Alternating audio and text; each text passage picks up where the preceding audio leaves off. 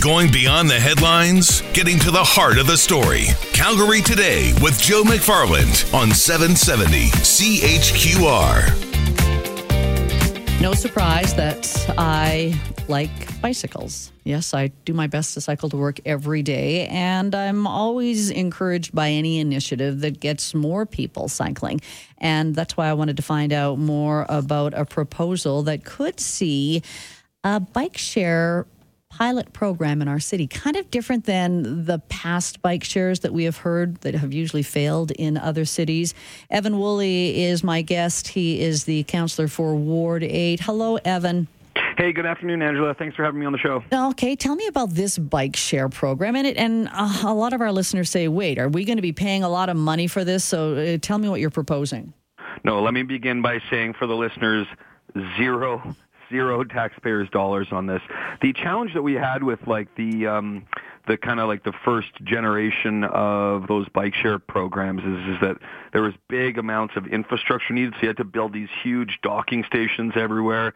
They cost lots of money to put in lots of money to maintain and, and the bikes just weren't that great. The new system that they have now is dockless, much more efficient. The technology has come uh, a long, long way. And so uh, um, obviously just feel, seeing a lot of success some challenges, but mostly success in some of the cities operating it. And we thought we'd give it a, or I've brought a notion of motion to give it a shot here in Calgary.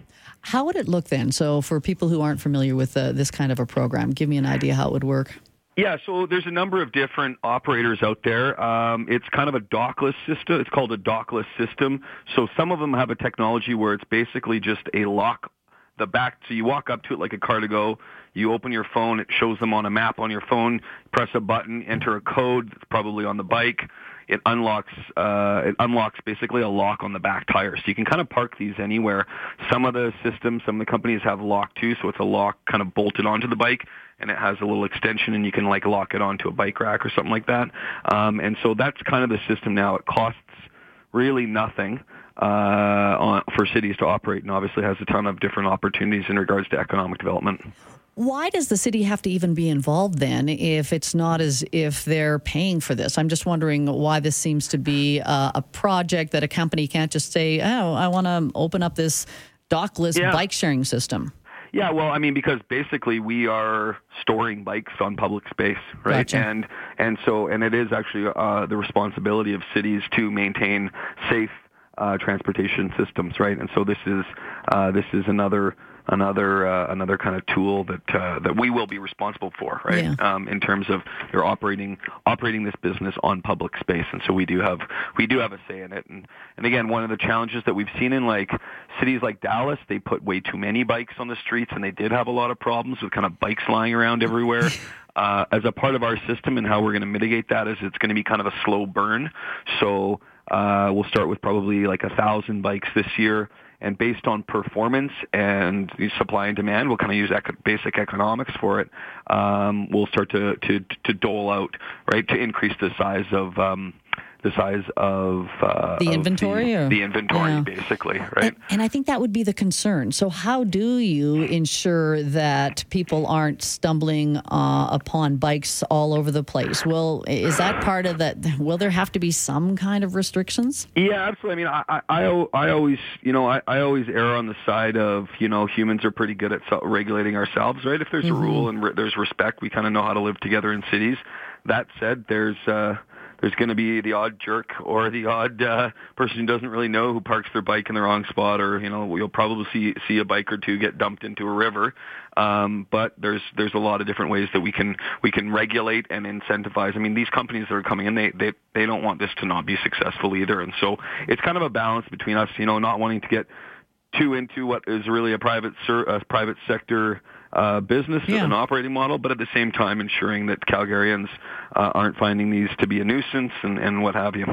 Well, then, ideally, if we're even looking at the Car2Go model, uh, the company has my credit card information. So yeah. if oh, that totally. bike is pulled out of uh, a river. Well, I guess some jerk could just take it without being. Yeah, yeah, I, I yeah. Like, you know I've, what I mean. I got to have a criminal mind here sometimes. Yeah, so, yeah exactly, okay. exactly. And I think yeah. like that's the thing. I mean, we we don't want to overregulate these, and you don't want to underregulate them. And so really, you know, and it's I, I've been meeting with a number of these companies our team has been meeting with the companies. We've seen some of the successes and failures in other cities.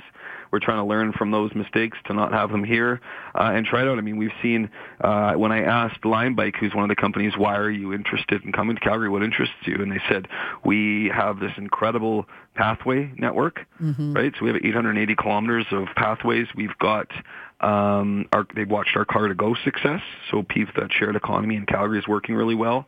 And uh, and there's there again to, to your point when you introduced it, a lot of people like to like to bike to work and back. One of the challenges that I have is I live in Killarney, so I have to come like way down a hill uh, to do it. And it's fine to to bike to work in the morning because I don't have to pedal much. But on the way home, uh, it's a real pain in the butt. And right. so with some of the e-bikes that they have now, uh, I think it could just like increase our numbers. Remember that everybody who's who's who's who's makes a decision to bike is is a, is a car off the road. So I always say to the drivers who find it pain in the butt, is one less car on the road, one less second for you to sit in traffic. Oh yeah, but then I've got complainers uh, about how bikes are on pathways as well. So when you even introduced e-bikes, is there also yeah. this chance that there could be e-scooters? Because I'm reading about the problems e-scooters are in yeah, other countries. I know. I know. You know, we we are already you can already have e, e, e-bikes on our pathway systems. The scooters you can't.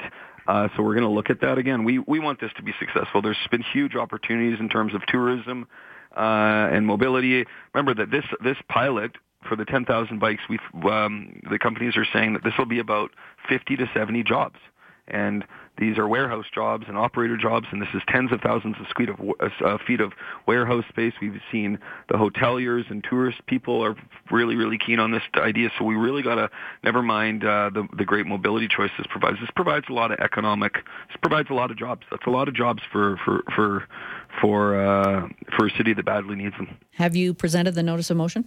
It's coming maybe later tonight. Okay. Maybe tomorrow, depending on how quickly we move through the agenda here. Would it be a one-year pilot or a two-year pilot? It's a two-year pilot, so it take us to the end of 2020. Well, it'll be interesting to see. I mean, I know people right away want to light their hair on fire before they've had a chance to sort of see how it goes. So um, no. I, am getting feedback as I speak. yeah, you know, there's no, there's, there, there's no, for, for the listeners, there's no reason to light your hair on hair on fire here, right? This is, this is, if we want to, if we want to be a, uh, a city that people want to come and come and visit and that people want to live in. Remember that there's a huge demand for certain sectors and certain segments of, of our population, and we need to make sure that we're providing that yeah. uh, for them. And again, uh, any opportunity for us to create a bunch of jobs without spending taxpayer money is my kind of is, is kind of a business that I want to have in the city. So, hey, is it going to be year round? Uh, they kind of ramp up and ramp down. So okay. uh, as winter comes, they'll pull bikes off. Sounds makes sense. Uh, pull bikes off, yeah. Perfect, Evan. Thanks so much for this. Thanks, Angela. Evan Woolley, he is a councillor for Ward 8.